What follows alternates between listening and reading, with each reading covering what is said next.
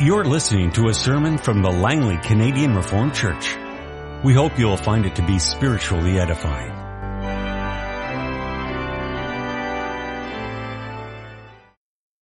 Scripture reading this afternoon comes from Romans chapter 6, verses 1 through 14.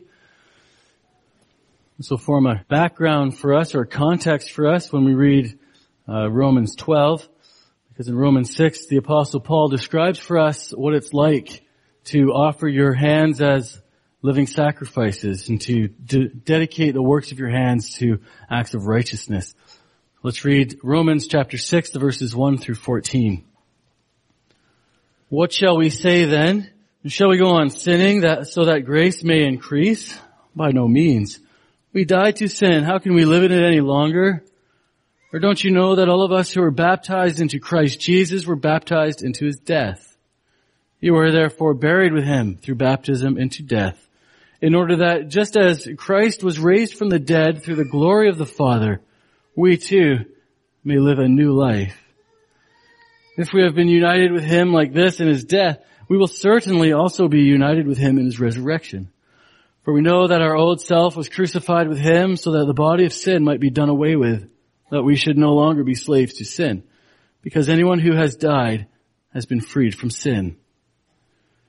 Now if we died with Christ, we believe that we also will live with him. For we know that since Christ was raised from the dead, he cannot die again. Death no longer has a mastery over him. The death he died to sin once for all. But the life he lives to God. In the same way, count yourselves dead to sin, but alive to God in Christ Jesus. Therefore do not let sin reign in your mortal body so that you obey its evil desires. Do not offer the parts of your body to sin as instruments of wickedness, but rather offer yourselves to God, as those who have been brought from death to life, and offer the parts of your body to him as instruments of righteousness. For sin shall not be your master, because you are not under law, but under grace. The text this afternoon is Romans 12, verses 1 through 2. It would be good for us to also read chapter 11, verses 31 through 36, the doxology, keeping in mind that the text is Romans 12, verses 1 through 2. 11, verse 33, Paul begins, "Oh, the depths of the riches of the wisdom and knowledge of God! How unsearchable his judgments and his paths beyond tracing out! Who has known the mind of the Lord, or who has been his counselor? Who has ever given to God that God should repay him? For from him and through him and to him are all things. To him be the glory forever. Amen. Therefore, I urge you, brothers, in view of God's mercy, to offer your bodies as living sacrifices, holy and pleasing to God. This is your spiritual act of worship. Do not conform any longer to the pattern of this world, but be transformed by the renewing of your mind. Then you will be able to test and approve what God's will is, his good, pleasing, and perfect will." Congregation of our Lord Jesus Christ, what do you think of when someone uses the word or mentions worship? What does that word mean to you? Do you imagine simply what we do here on Sunday? After all, we heard the call to worship. We worship God, we say, with our songs and with our gifts. And it's true, the worship service here, what we do on Sunday, is very important to our life as Christians. But is that all? Can we say that what we do here is worship, and that what we do when we leave this building is something else? Can we do what many people encourage us to do today, and that is leave religion to one part of your life, and then when you go to work or school, put it away and just live like everyone else does? What is worship? What does it mean to the way we live our lives?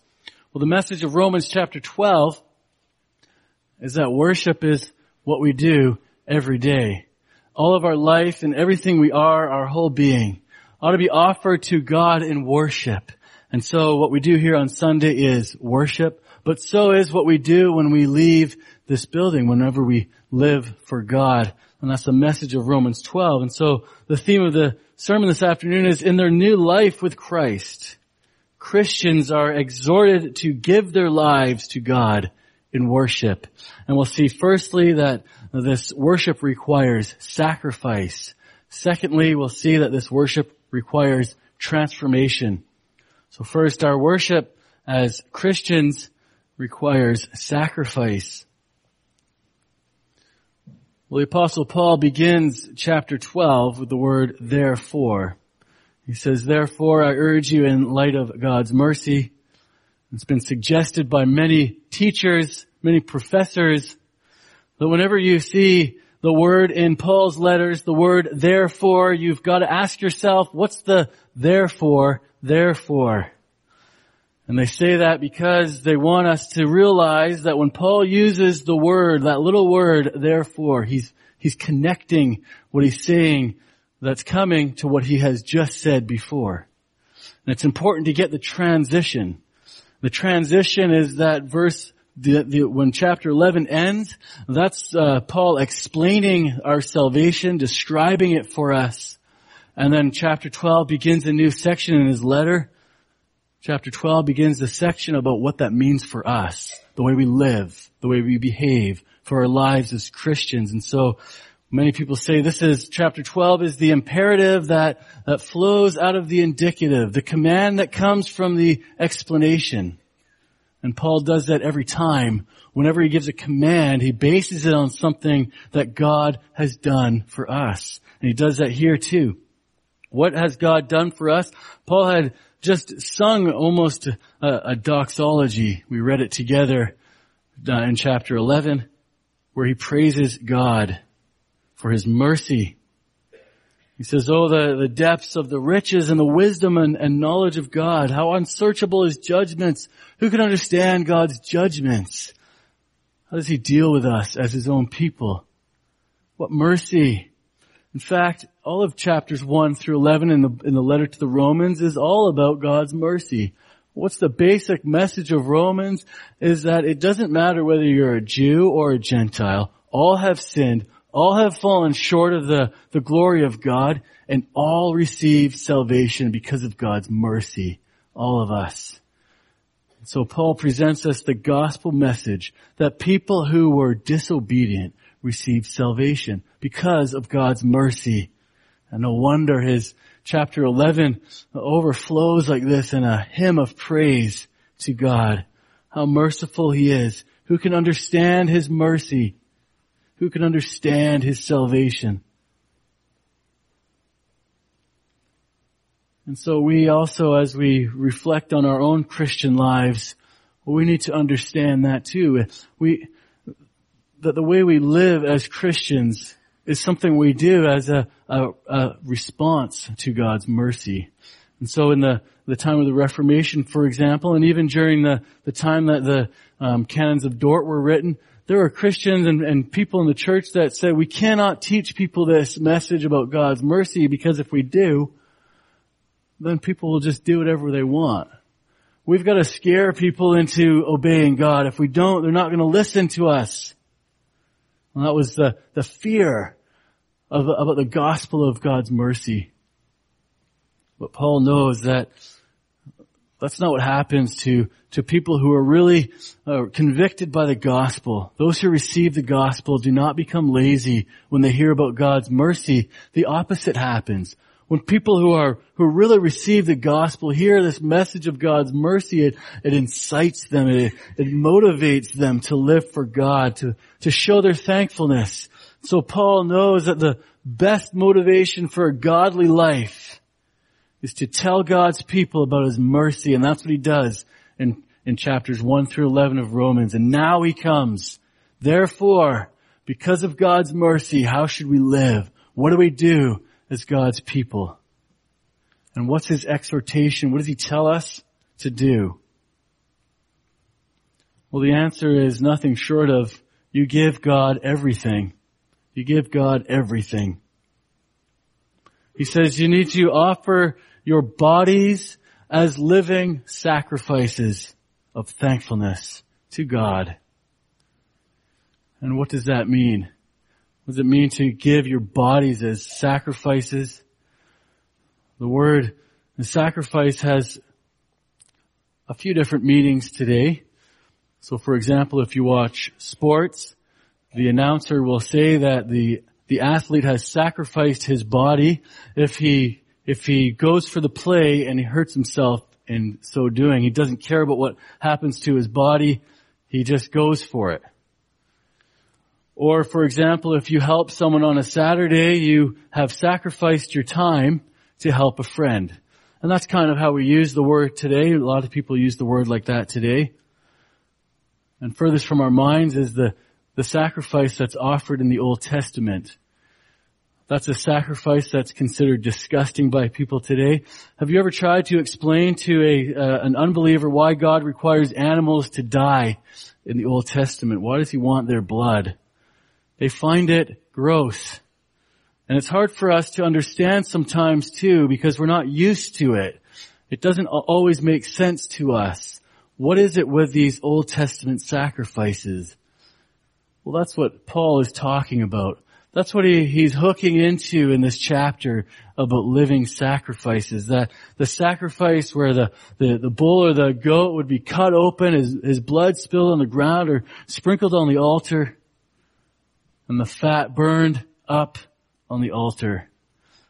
And Paul wants us to think especially of the thank offering in the Old Testament sacrificial system, and the thank offering, the entire animal was burned on the altar. And when the Israelites saw the entire animal being burnt on this altar, they were reminded by God, in the first place, that their life was the result of God's mercy, and that they actually deserved to die, but God gave them life.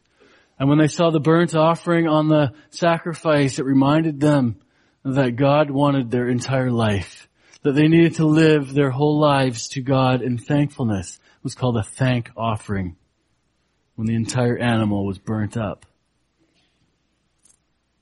Well, why would Paul talk about this Old Testament sacrifice in telling us about the way we live today? What's the point of that?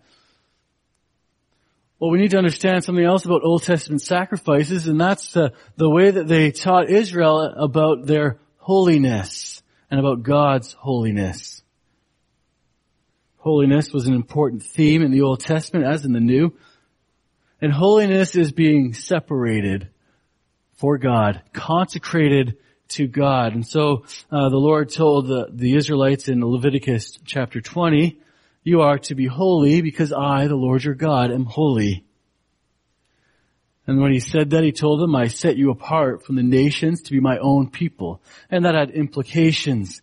That meant they couldn't live just like the other nations did. They couldn't act in ways that the people in Canaan did or the people in Egypt did. They had to be different. They had to live for God. And in the Old Testament, holiness was provided for through the sacrifices. When Israel offered their sacrifices, that was how they could have fellowship with God. That's how they could be set apart for God. That was the Lord teaching them and reminding them about how it was possible for sinful people to live in the presence or before the face of God. And so that's how Paul is using this term in his letter to the Romans. And the apostle uses the word sacrifice to show you that you are now separated for God, set apart for Him. And the sacrifice teaches us about the necessity to live for God. We all know that it's not a reality, don't we? But Paul declares in Romans that because Jesus Christ died for our sins, that's the mercy part. Jesus Christ became the sacrifice that shed His blood, that we might be set apart for God and consecrated to God. And as a result, we may be living sacrifices today. Jesus Christ made that possible for us. He made it possible for Paul to make this command in Romans chapter 12. As living sacrifices, you are urged and exhorted to give your bodies to God, or to consecrate or set apart your bodies for God. What does that mean? How do you set apart your body for God or consecrate your body for God? Well, that's why we read Romans chapter 6. Paul explains it for us. Verse 11. Consecrating your hands for God is turning from using your hands in ways that hurt people or for instruments of wickedness, and using them instead as instruments of righteousness in ways that worship and serve God. And to emphasize to his readers that this was all of their life, he uses language that usually was used by Israel to describe what would happen when people worship God in the temple. So the priest had to consecrate his body to enter the temple. And the instruments that were used in the temple had to be consecrated so that they might be used for holy things.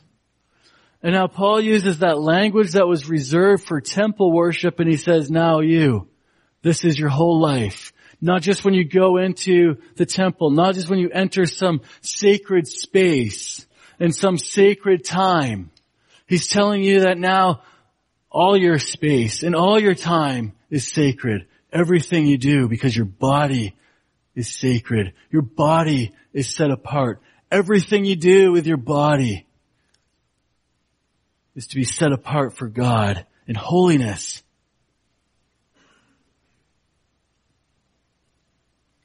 Paul emphasizes that by using temple language to describe life in general.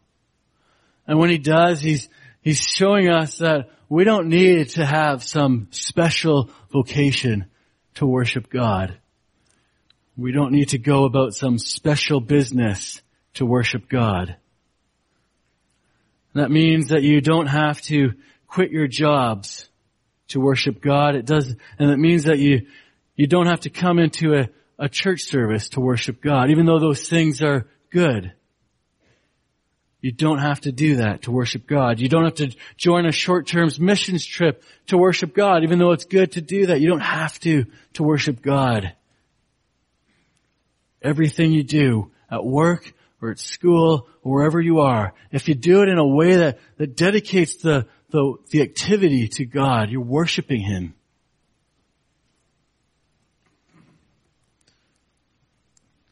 I had a conversation with someone that highlights this attitude that we sometimes have in church, that worship is reserved for certain times and places. We were having a conversation about this kind of thing, and he said, I get it. I get that I have to work as a Christian. That means I gotta make sure I do a good job. I get that. He even said sometimes he gets it where he forgot to do something. And he gets home and he realizes, no, I gotta go back and I gotta finish it properly because I'm a Christian. That's what Christian workers do. But he said, is that really worship? He didn't get that part. He said, you know what, like ministers get to do, they get to read the Bible every day. They get to look into the songs that are going to be sung. Well, that's worship.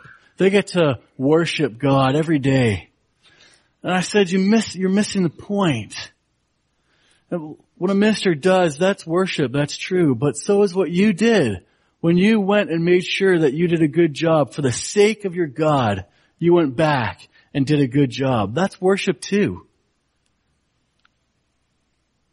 And so everything that we do for God, as His people, set apart for Him, consecrated for Him, that's worship. Not only that, that's what God requires of you. He requires that you give everything to Him in worship.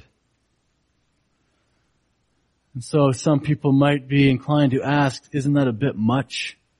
Doesn't that go a bit far? Everything I do, no matter where I am, whatever I'm doing, is worship. Seems a bit much. Seems a bit fanatic. You know, we get used to the idea that worship belongs to certain times and certain places. We get used to the idea that worship is a personal experience between me and my God. Something I do when I need it, when I'm sad or when I'm lonely or when I feel like I need God to help me with something. You always find this attitude, or you often find this attitude at weddings. A wedding ceremony is often so wonderfully focused on the Word of God and what God's Word says about marriage and life together. as a husband and a wife. And what a beautiful unity that is. And we are so excited about what God says about marriage. And then we go to the reception and we pray for the meal, and afterwards it seems like it doesn't really matter what God says about marriage anymore. And speaker after speaker comes up and then makes disparaging jokes about the bride and the groom and about marriage and about how boring it's going to be when they're old. And it seems like God's word has nothing to say anymore about this marriage. So we seem to do that at weddings, don't we? Where we reserve the worship of God to the ceremony. When it's over, we're done with that part, and now we go on to having fun with each other.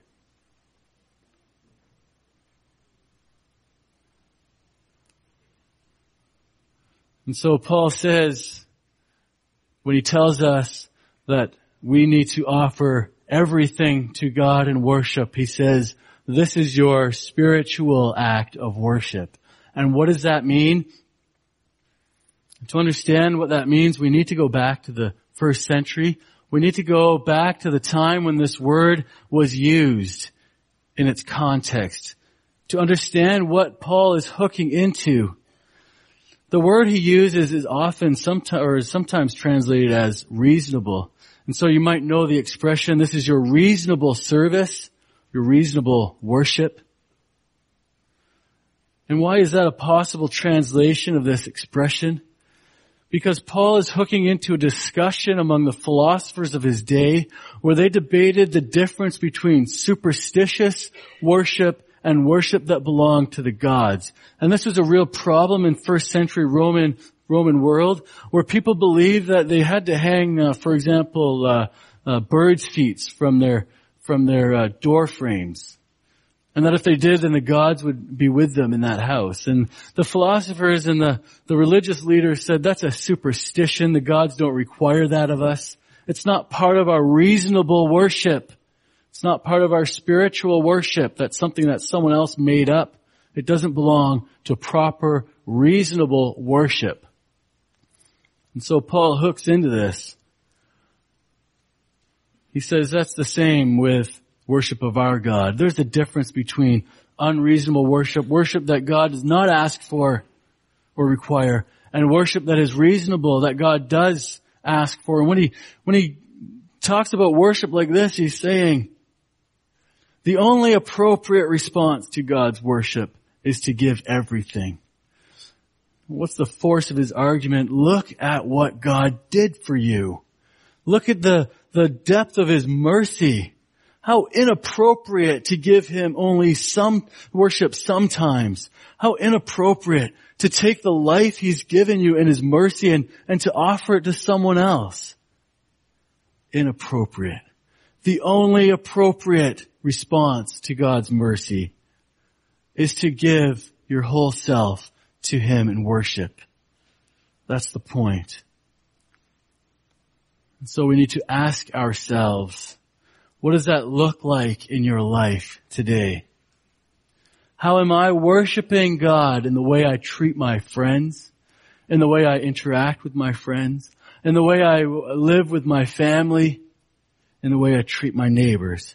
How am I worshiping God in all of those activities at home, at work, or at school? Well, if our worship will be a total consecration of our lives to God, if we're going to do that, if we're going to actually worship God at home, worship God at work, worship God at school, then our lives require transformation, and that's because we all accept that we don't actually do this. We don't actually give our whole lives to God in worship. It's not as if any one of us here can say, yes, I do that. I'm done. I always worship God with everything I do all the time. No way. No one says that. And that's why Paul says you need to be transformed if you're going to live this life. And Paul says that our transformation has two parts. The first is negative. The first is don't conform to the patterns of this world. And then the second is that we need to be transformed by the renewal of our mind.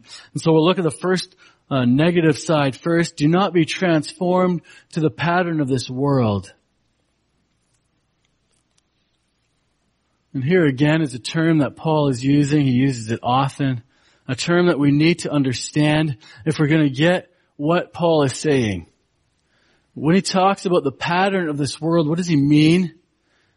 Well, in the first place, we might go back to Romans chapter 1 and hear Paul explain for us the way this world lives. What does he say? He says that we live among a people that is darkened in its understanding, that has become evil, greedy, malicious, deceitful, haters of God. He continues, his list goes on. But he says Christians aren't like that. They don't live like that. And what is Paul saying? The term that he uses is sometimes also translated this age. And what he wants us to know is that this is an age that lives according to a certain pattern, a time. But Paul has often explained for us a future time. A time when all of God's people will live in his kingdom in fullness and in glory. That time is coming. But the gospel message came to us while we were still in this age and in this world. And so Paul is telling you, even though you live in this time, in this age, in this world, you've got to start living as if you already live in that new time, in that new kingdom. Live it now, today. When you do, you are going to be completely different from the people around you. They live according to certain principles and guidelines that you do not share with them, because you live according to the principles and the patterns that belong to the kingdom of Christ.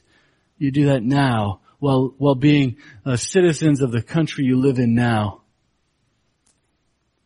And that's hard to do. It was hard for the early Romans because they had to go to work with these people.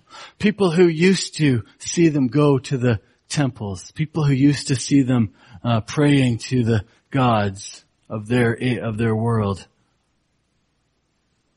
And now they had to stop. And it's hard for us today because people will see us doing things like going to church every Sunday. They'll see us doing things and behaving in certain ways that seem weird, silly, unreasonable. The way we live and interact with each other, they don't understand it. Your neighbors might think you're weird if you don't constantly want more stuff and more money. They'll think you're weird if you don't measure your worth by what you have or by the kinds of promotions you get at work. They'll think you're weird if you're a teenager and you want to remain sexually pure. They're going to think you're weird and they're going to make fun of you. They don't understand it. They don't get what you're doing, how you're living, because they don't see the future kingdom, the kingdom of Christ. They don't understand the pattern of life that you have been given. So it's hard to be different. We live in this world. We're affected by this world. We're affected by this culture. And this culture and this world wants us to be like them. They want us to be the same. And the sin in our own lives makes us want to be the same as them too. We resist what God is doing in our lives.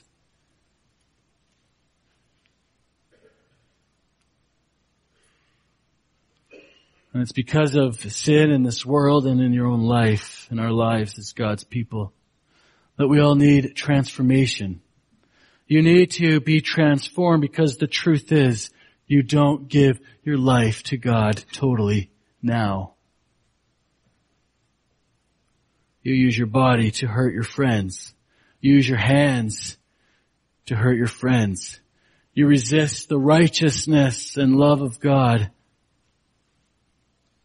And it's because of the sin in your life that you need transformation. And notice that Paul is not saying that transformation is a once-in-a-lifetime experience. If you believe that, if you take that attitude, you're going to be quickly discouraged. because you're going to know that you haven't. It didn't happen overnight. You're going to wake up one day and say, no, I'm not going to do that anymore. I'm not going to be hurtful to people anymore. And the next day you did it again. And that's discouraging.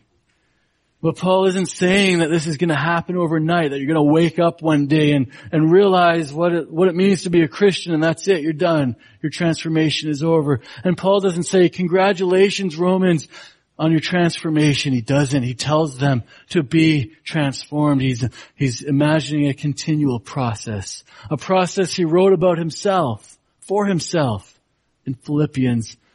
And when he wrote to the Philippians, he described that life in Christ, and he said, not that I have already obtained all of this.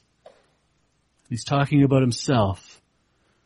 And he says, not that I've already been made perfect, but I press on to take hold of that for which Christ Jesus took hold of me. And so Paul is imagining and telling us about a transformation process in which Jesus Christ takes hold of us and changes us. And we know that this is sometimes a very exciting process. It is very exciting to think about how you were in the past years and to realize the kinds of things you do today and realize that you never would have been able to do it if the Spirit of Christ wasn't at work in you, and it's exciting. But it's also a discouraging process because we all have to admit that even when we have one foot in the new age, in the kingdom of Christ, we also have one foot in the old age, in the pattern of this world. So it's sometimes a discouraging process. Someone tries to do a good thing, for example, by providing for his family. This happens so often. And so he's begun by dedicating the works of his hands to worshiping God. He wants to do good. But when he looks back on the year, he realizes that he worked every day and he always missed supper and he was never there for his family. He was hardly ever home. His kids hardly saw him. His wife hardly saw him. And he looks back and he realizes that yes, he got the promotion that he wanted that paid more, but he had to step on the backs of everyone to get there. And he realizes that what began as a dedication to God and worship ended as a dedication to his own greed, dedication to sin. Frustrating. A frustrating process to look back and realize that you did not do what you set out to do.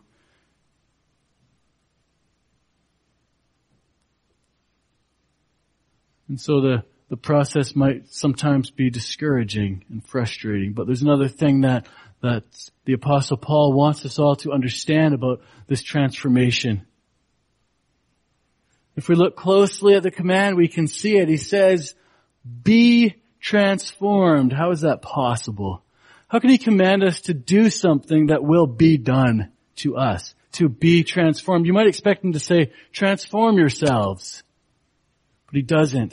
He says, be transformed. How does that work? Well, we need to see from this command that the Apostle Paul does not expect us to do this on our own. This is not something that we achieve on our own.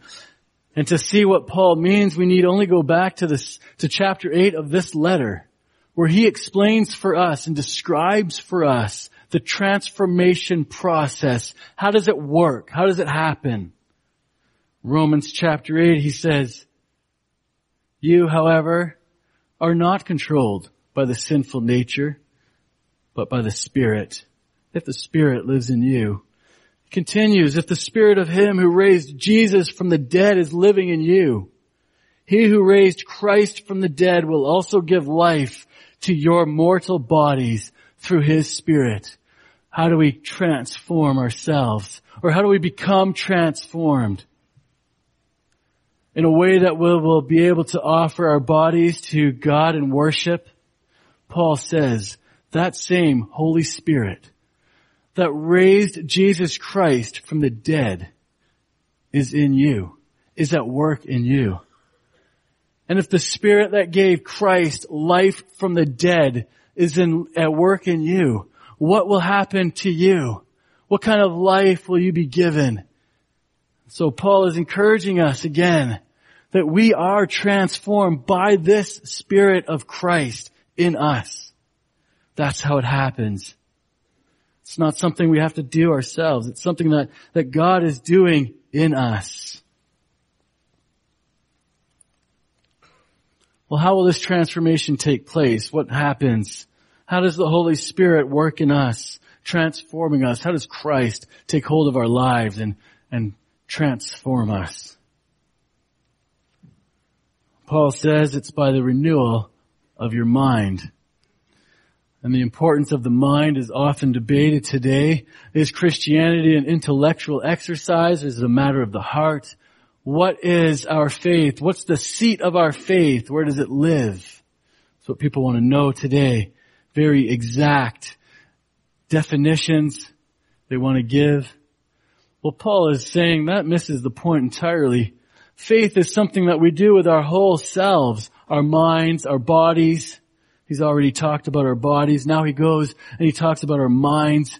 And does he mean an intellectual exercise? Not really. How do we know what Paul means? If we go back again, Romans 1, in the context of this letter, Paul describes what happens to the mind of someone who does not receive the gospel. Someone who does not know God, his mind is darkened. He does not see who God is. He does not glorify God, even though he should. He doesn't know who he is either. He doesn't know that someone who's darkened does not know that he is created by God and ought to worship his Creator. He's darkened in his understanding so that he commits sins against God. He doesn't know how to live. And that's what Paul is describing here by the renewal of our minds.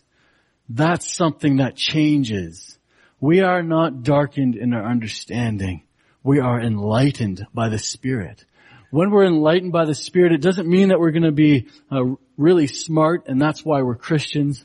It means that we get something that other people don't see because of the darkness. God shines the light of the gospel into our hearts and into our lives. So now we can see who God is. Now we can see who we are because of God. That's the transformation that has to happen. The enlightenment that has to happen. That's what we pray for before we read the Bible every Sunday. We ask God to give us the light of His Spirit so that we can see what He's talking about in His Word, not intellectually, but so that we receive it in faith. We experience what God is doing in the world and in our lives.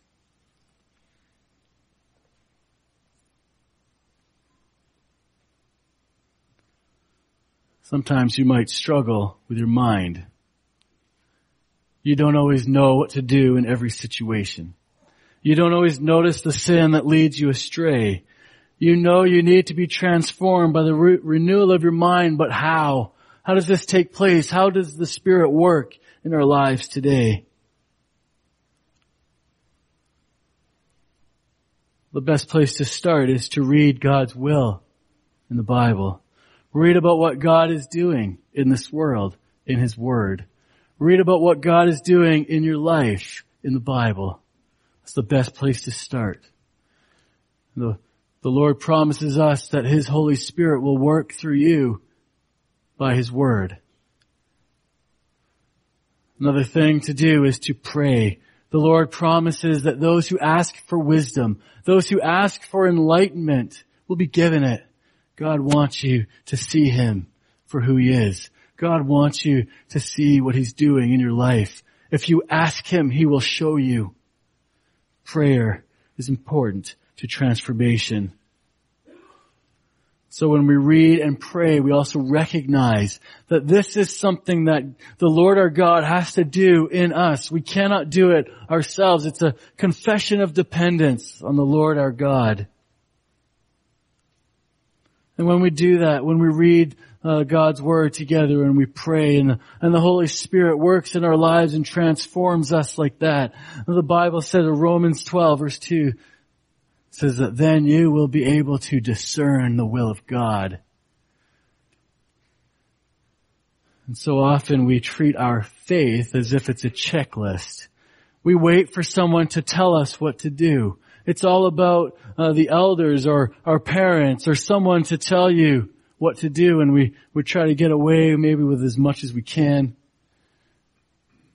Is that how we think about our faith?